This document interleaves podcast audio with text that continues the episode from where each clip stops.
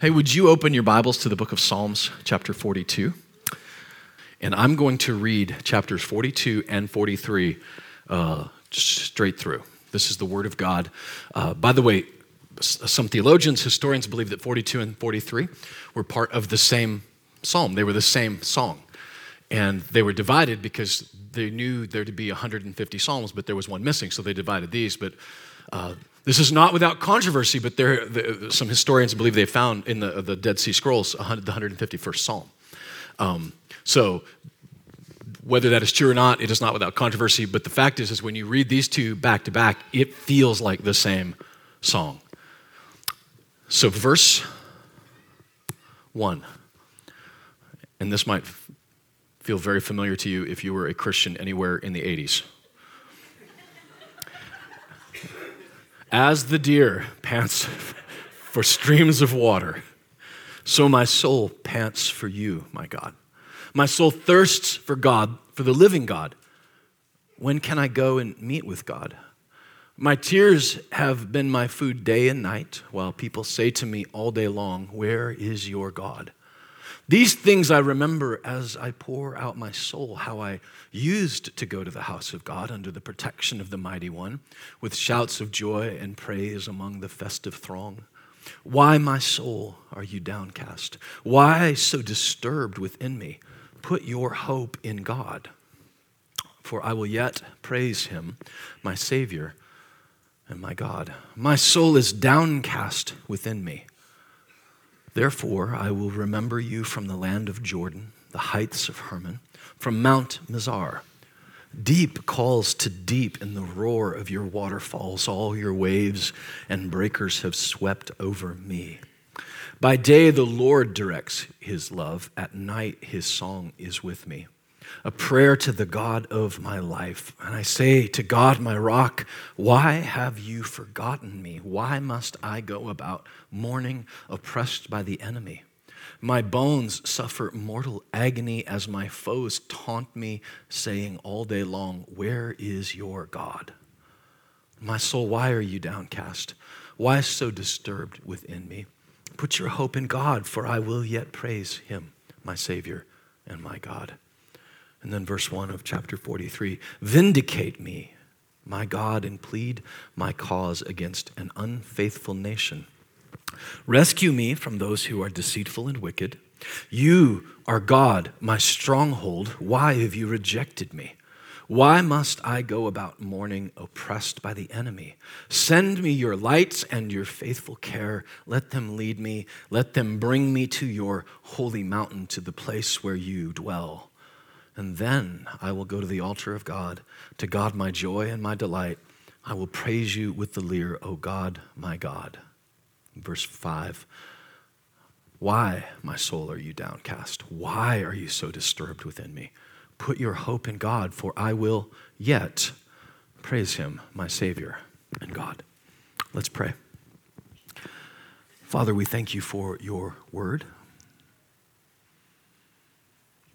And we quiet our own souls this morning and pray that your word would be a lamp and a light for us today. In such an intricate and complex topic as depression, Lord, could you still speak to us through your word? There are those in this room that resonated very, very much with what the psalmist wrote here. Why are you downcast, my soul? Why are you so sad? We ask for your wisdom in Jesus' name. Amen. In 1994, Levita Dunn was a Midwestern grandmother with perfectly coiffed hair, the kind of hair that you only get when you go see the hairdresser once a week. I mean, every week. She was there on Thursdays. She watched her stories every day, one o'clock, days of our lives. She was a devoted housewife. She was the kind of mom and husband that had coffee for her husband every morning, ready to go, and on his little table while he sat in his recliner and watched uh, Willard Scott or whoever it was. She was the stable uh, force in the family. She was a, uh, had one daughter who had four sons, and grandsons. She was kind of a petite woman House was always perfect, always, always perfect. She was careful and cautious, and she was sort of the steady hand in the family, which is why it was so shocking to everyone in Christmas of 94 when she, sitting on her couch and looking at the family around her, looked to her new daughter in law and son and said, The FBI is after me, and I know it, and you know it, and what is going on? Why won't you help me? Tears are streaming down her face. The FBI didn't, there was nothing going on. She thought that the FBI was after her because she had, they thought she had stolen clothes from Joanne's Fabric in downtown. And there was a, this was like, this was the real, and to her, this was as real as anything had ever been.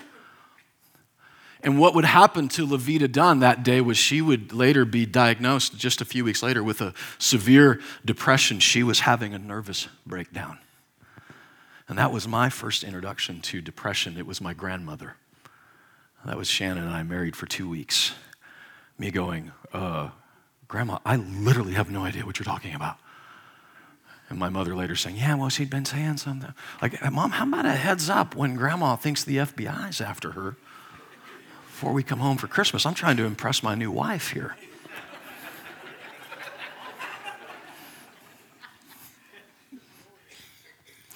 they, uh, they gave her medication but she was never the same. She went to be with Jesus about 10 years ago now and uh, would later actually be diagnosed with Alzheimer's. But she was only 62 at that point. That was straight up depression, and this had this was a, a, result of what she had done in her earlier life and was holding on to these things, and eventually it had bubbled to the surface. Then we didn't have language for this. Then we didn't have the internet to Google things. Then we we're like, what is going on? How do we fix this? David in this psalm is this is a song that I don't think you'll ever sing again the same way. Because what he's saying here, this is not, it's a very sad song. And by the way, we don't know if David wrote it. We don't know if it's, so it says for the sons of Korah. There are some commentators that think David wrote it. There are some that think it was the sons of Korah. It almost feels, so the sons of Korah, Second Chronicles 28, I think, they're the professional musicians. They were his people, his gang. So whether he wrote it and they performed it or vice versa, like he's Chris Tomlin, they're Hillsong United. You know, it's, we don't know, but, but that's sort of the idea here. But he's saying, My soul longs to worship you. I sang that for most of my life as my soul longs to worship you, even though it didn't really long to worship you.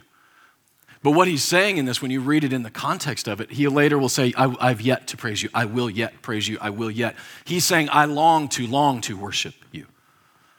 He, he's like, I, I know what I'm supposed to be. I know what is the way it's supposed to be, but for some reason, I, I feel like I'm being attacked. My life hasn't turned out the way that I've wanted it to be.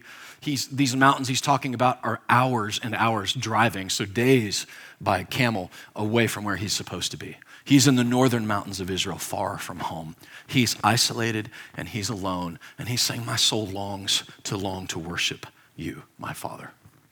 That is the song that he's singing. And he's talking about, he's just, this guy is really sad. He's depressed, and, the, and the, the God of our universe chose to leave this in here for us to make sure that we had this available to us. And based upon the response, I actually uh, naively put a little post up this week on the Facebook. I ask a really simple question. If you've struggled with depression or have depression, what was helpful that people said to you and what was unhelpful? And what happened was dozens and dozens and dozens of responses on uh, comments, on do- uh, private messages, uh, uh, text messages, emails. And what that told me was that there were uh, many, many, many of us that are struggling with this thing that we know in America as depression. You know, one of the dangers of being a pastor is that I answer a bunch of questions nobody's asking. Another danger that is similar to that is I answer a question that everybody's asking incorrectly or incompletely. And so, my plan here today is to show you what David is doing, knowing that this will not be comprehensive. We got 30 minutes. This is my hope would be to put a primer, to put plant a seed, but to acknowledge at the same time that this is a journey that he is talking about here. I read that psalm in three minutes and 32 seconds. But this surmises the psalmist's maybe 30 years of his life in one song. This is a journey that he is talking about here. The thing is, is that I want a manual. Just give me the three easy steps. And if you go to a Christian bookstore, do they still have Christian bookstores? I mean, actually, that's a genuine question. They do, right? So, I mean, they stopped carrying CDs at Best Buy this week. Like, the world is changing. If you go to a Christian bookstore, you would be, you would think that, well, God just solves everything with 10 easy steps because I want a manual, and I wish that it was, but that's not what he offered. He didn't offer me a manual to get out of depression. He offered me Emmanuel, God with me, to get through depression. And to think of it differently, this morning, six young children so far have been saved, and more are on the way, who are being rescued from these deep, dark caves in Thailand. And the way that they're being rescued was not, they didn't go over there and give them a list and then tell them to swim to the other side. No, they have a diver with them Emmanuel, God with them, as they are now navigating these caves to safety. That's what David is saying here. Emmanuel, God with us, will walk you out of it. And it isn't three easy steps, and you can feel it in the text. God, why are you this? Why so? Why are you downcast? Put your hope in Him. God, why are you this? Why? You can feel the tension, the back and forth. It isn't an easy three steps. And so, if you've been battling with it, on the one hand, I'm, I'm, here to say, I'm sorry, I don't have that because it doesn't exist. And if someone does offer you that, save your money, they're robbing you. David here is giving us just here's, here's how it went for him. And here are things that we can learn from him. And I want to offer a couple of disclaimers before I get into this. One is, I am not a medical professional. Newsflash. Nothing that I'm saying here should be construed as medical advice, period.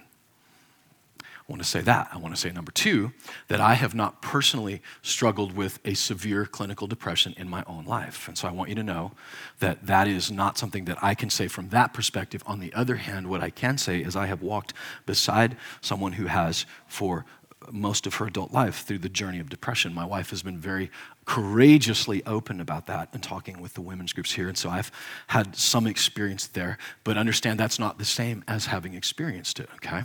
And then thirdly, I want to tell you that um, based upon the emails and the text messages, there are things that you, some of you came in here with a thing that you want me to say.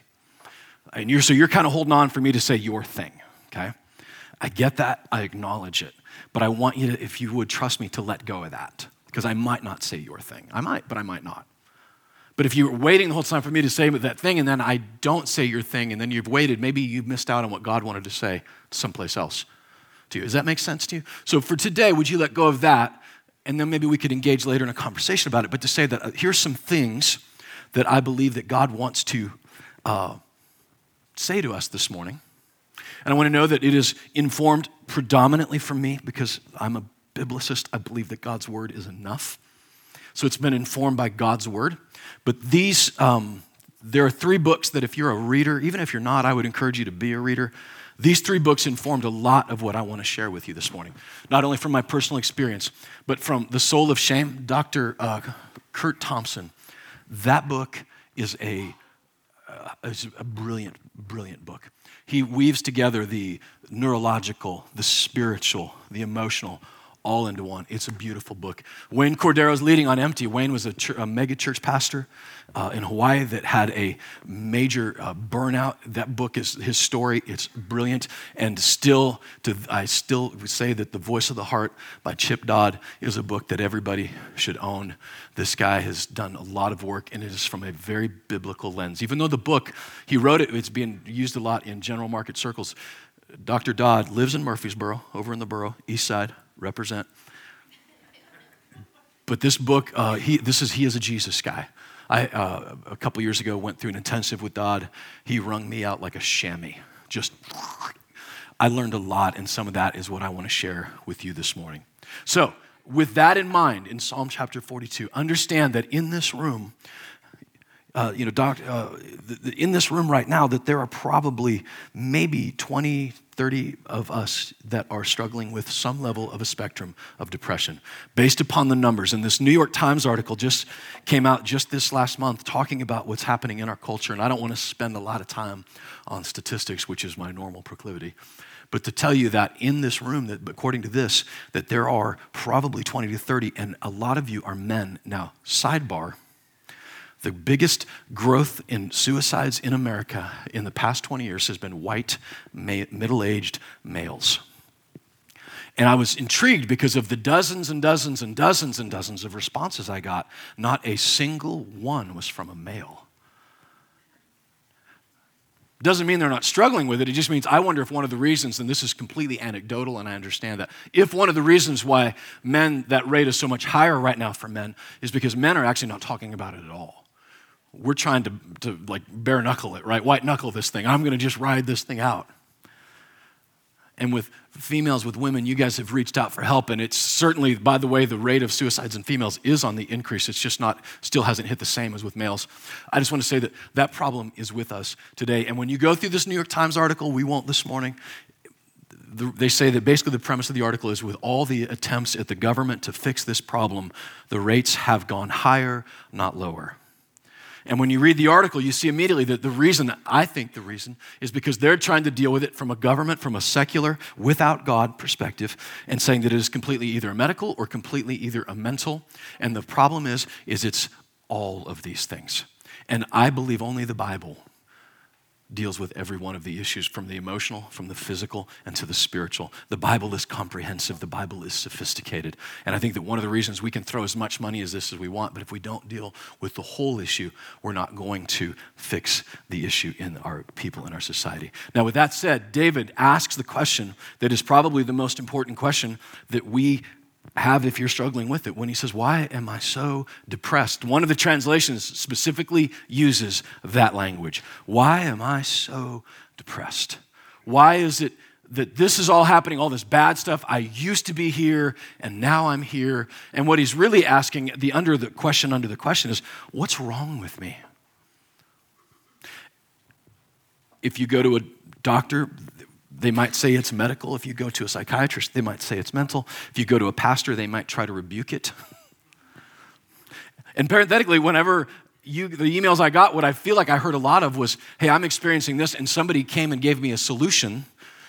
But it, what it was was it was this was a physical thing or this was a mental thing. And if you just pray enough, this will happen. If you just repent enough, that will happen. If you just and so it became this very incomplete answer to them. And the truth is, is that we are I, you, I, just had to break out the Venn diagram because it's the only way I know to say it. That you are emotional, spiritual, and physical. Okay, you're an emotional creature. You have been created with emotions. Before a baby can think, before a baby can speak, a baby feels. So you have an emotional side of you. There is a physical side of you. There is a spiritual side of you. And all three of those overlap each other. And do you think like if you had a, a physical problem that that might could help affect your emotional problems? Absolutely, it could. And the, and the problem was when we say, look, here's my physical self and here's my experiential self, my existential, they go back and forth with each other. Wayne Cordeiro talks about in his book that what he did, his path towards depression, his answer to why am I so depressed, is he is an achiever. He had a big church, mega church, kicking butt, taking names. He's achieving, and he's the whole time living on adrenaline. Adrenaline is another word for cortisol. Cortisol is your fight or flight chemical in your body. Uh, David and Deb Amond, I don't know if they're here at this service, they, they told, there's Deb, told us that they might, may or may not have seen a mountain lion in their backyard in Thompson Station going into the woods, okay? If that doesn't drop some acid into your stomach, you're not a human, okay? That's cortisol, okay? The fight or flight chemical. Now, what happens is when I'm achieving, when I'm living in fear of my job, I'm living in fear of, well, if I say this wrong, you're not going to like me. And then the church living in fear of, well, if, if the offerings are down, then we're not going to be able to make payroll. If, we're, if I'm living in that constant fear as a pastor, or you uh, just apply your own life with it, then you begin to live on like a cortisol drip, drip, drip. And that what happens in that situation is that the serotonin, which you so need for your human experience, begins to drop in production because cortisol can replicate or mimic, I should say, the effects of serotonin. So your brain stops making serotonin. And what happened to Wayne Cordeiro was he had what we call a burnout, but it was literally just he came to the end of his rope, nervous breakdown, whatever you want to call it. He came to a severe depression because his body could no longer make the chemical it needed to keep up with his life. That's physical. But do you think that that might have affected his emotional or that his emotional actually affected his physical? Right? It's like, where does one stop and where does one end? And when you ask the question of why am I depressed, I don't know.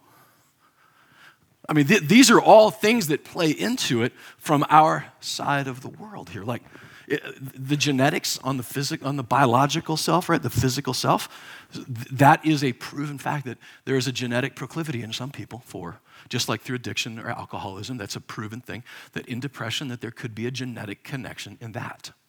Okay?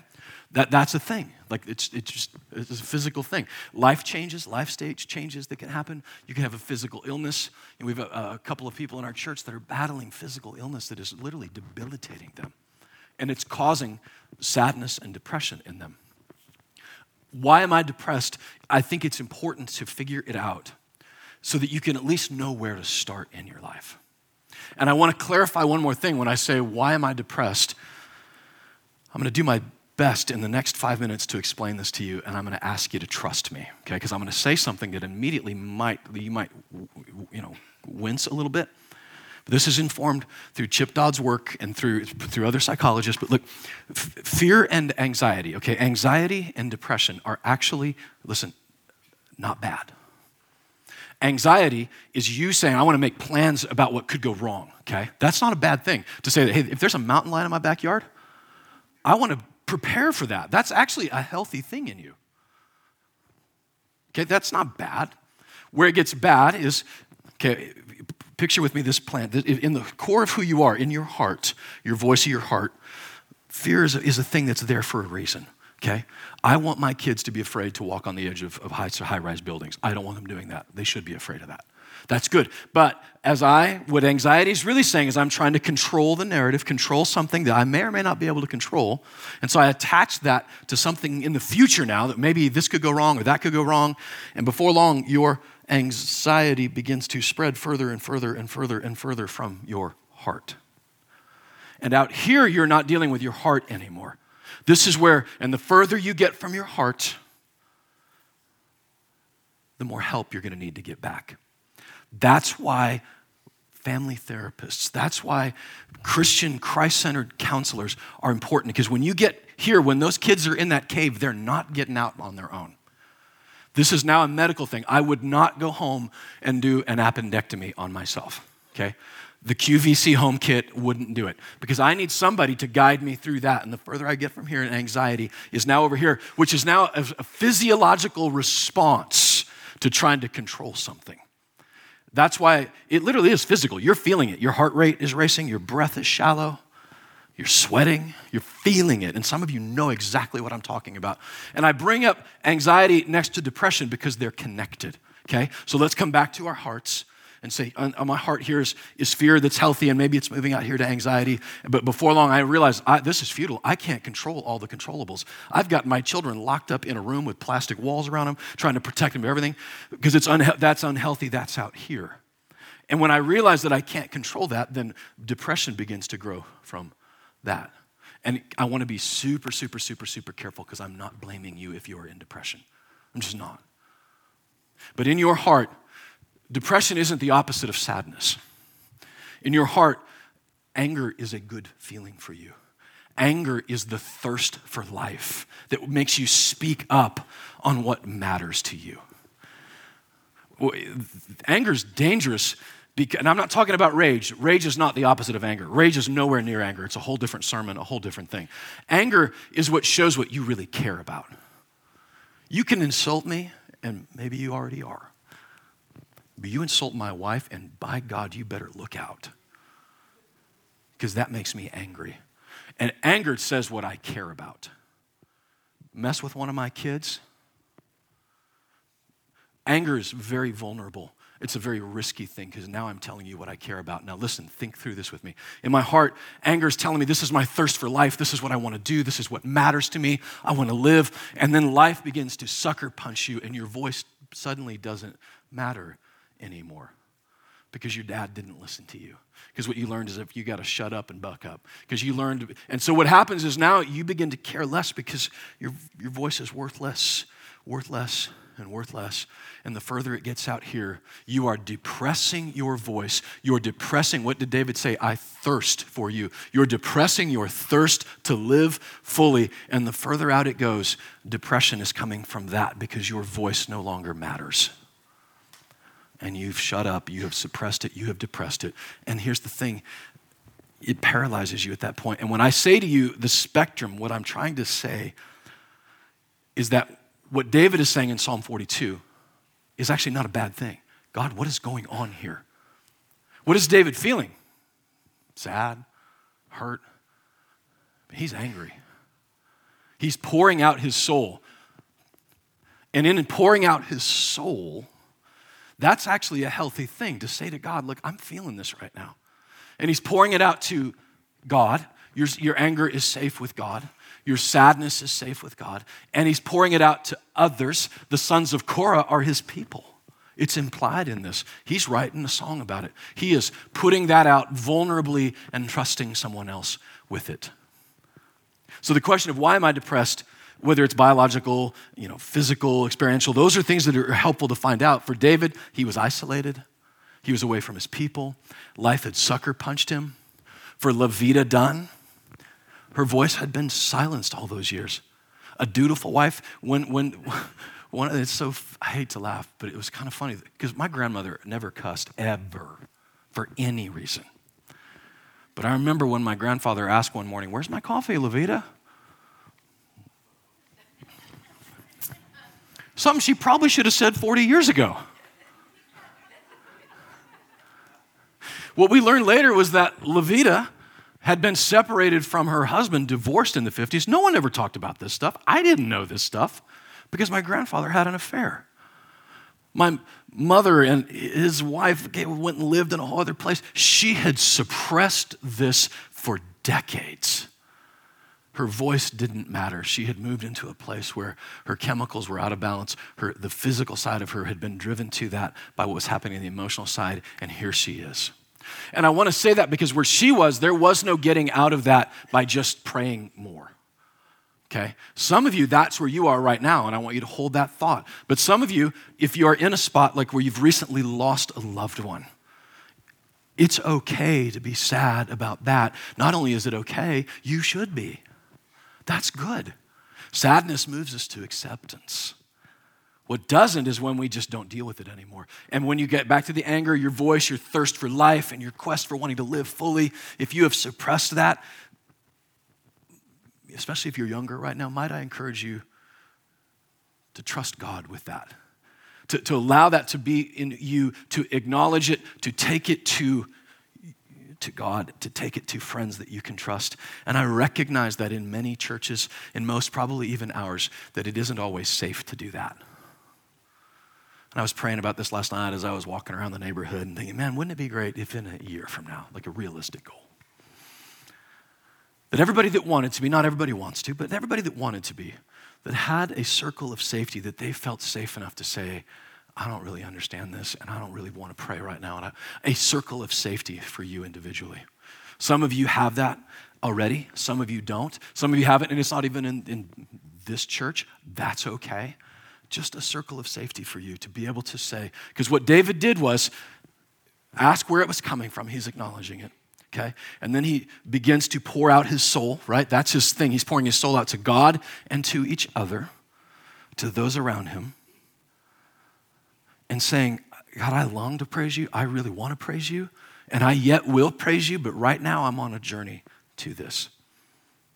And for those of us that are here in just the few minutes we have left, I do want to say this because there are those in here that love somebody who is struggling with this right now. And I want to acknowledge to you that I can tell you a thousand ways to not handle this. Most of them, which I have done. But I want to say to you that if that, that's you on the other side and you you're like the kid in the cave and you can't get out of it, think of how we feel about the people who are the divers right now, risking their lives to go in and save them out of that cave. Wouldn't you, if you are not inside the cave, want to be one of those that could dive in and help somebody out to be Emmanuel with them, God in you, Christ in you, the hope of glory, helping them swim out? And I want to say that because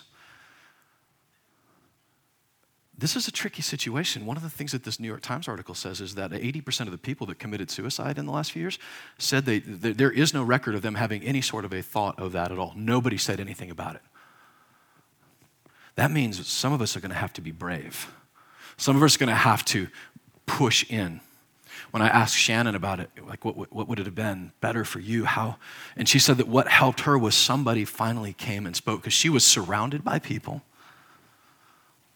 and she didn't say a word until someone started pressing in. And parenthetically, wasn't me. And I'm not proud of that. But somebody pr- dove into the cave to help pull her out. Empathy, speaking, do whatever you can do to reach into that person. You are not responsible for anyone, but you are responsible to them. And now, to those of you that maybe you're in the cave right now and you're waiting for rescue.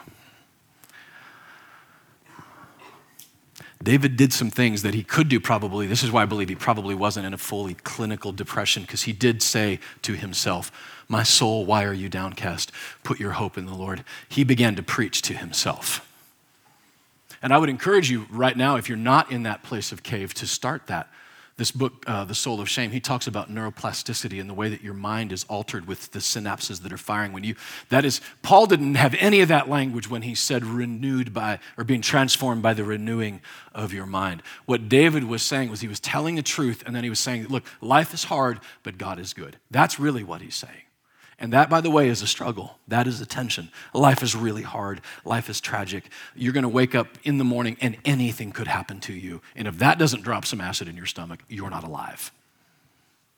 But by diving in with that, then saying, preaching to yourself, but God is good, that's the struggle. That was the struggle of Jacob. Wrestled. He changed his name to what? Israel, which means what? Struggle with God. This is a tragic world, but I know you're good. I've lost my loved one, but I know you're good. That is the tension and is the struggle, and God is willing to have that wrestling match with all of us and invite us into it. He gave us those gifts. And so I say to you this morning, if you can this morning, we're going to sing just a little more. I don't know if our, where Jason is right now, but I, I want to sing one more song this morning. I don't want you to have to sing, I want you to pray where you are. But to think maybe it might even taste like ash in your mouth but maybe this morning, too, if you're in that situation, to cry out for help this morning. If it's nothing else than just a little reach out to somebody, take the risk this morning. And I know it's hard. And for those of you that say, I can't even do that, we're going to pray right now that God has someone that sees you that will. And I want to give you an action item, by the way. You guys, most of you know David Shendel by now. Would you just even listen, while, because if you walk out of here, you might change your mind while they're singing, david at conduitchurch.com. I would give you mine, but I'm on a plane to Uganda tomorrow, and David is way more capable. He is a, this is a Navy SEAL level counseling guy, okay? That will help swim with you, and we could point you to people who can help you. But while they're singing this, would you, if that's you, would you have the courage this morning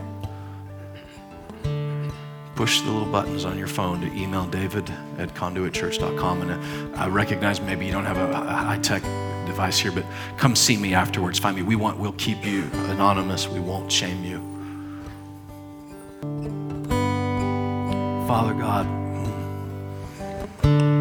I just pray that your spirit is all over us this morning in this room. Bolstering the courage for those that need the help and bolstering the courage of those that maybe can offer some of the help.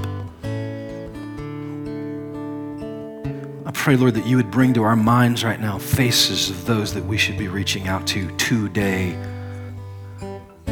Burn their face in our mind. Would you challenge us, Lord, to reach out with the courage to ask the awkward, the scary questions, to press in, to dive into the cave, and to allow our strength to help carry? And for those that are in sadness right now that is in their hearts, Lord, I pray that you give them the courage to grieve well, to feel that and allow that to do the work that you created it to do. And for those that are inside of the cave, that would you give them one more day of hope, Lord? Just let them hold on to that hope. Make yourself real to them today.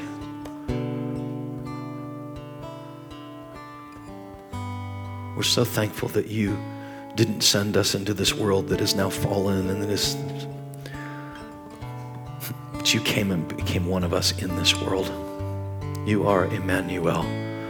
You are God with us. There is no place we can go that you are not. You were there, Jesus. Thank you for that.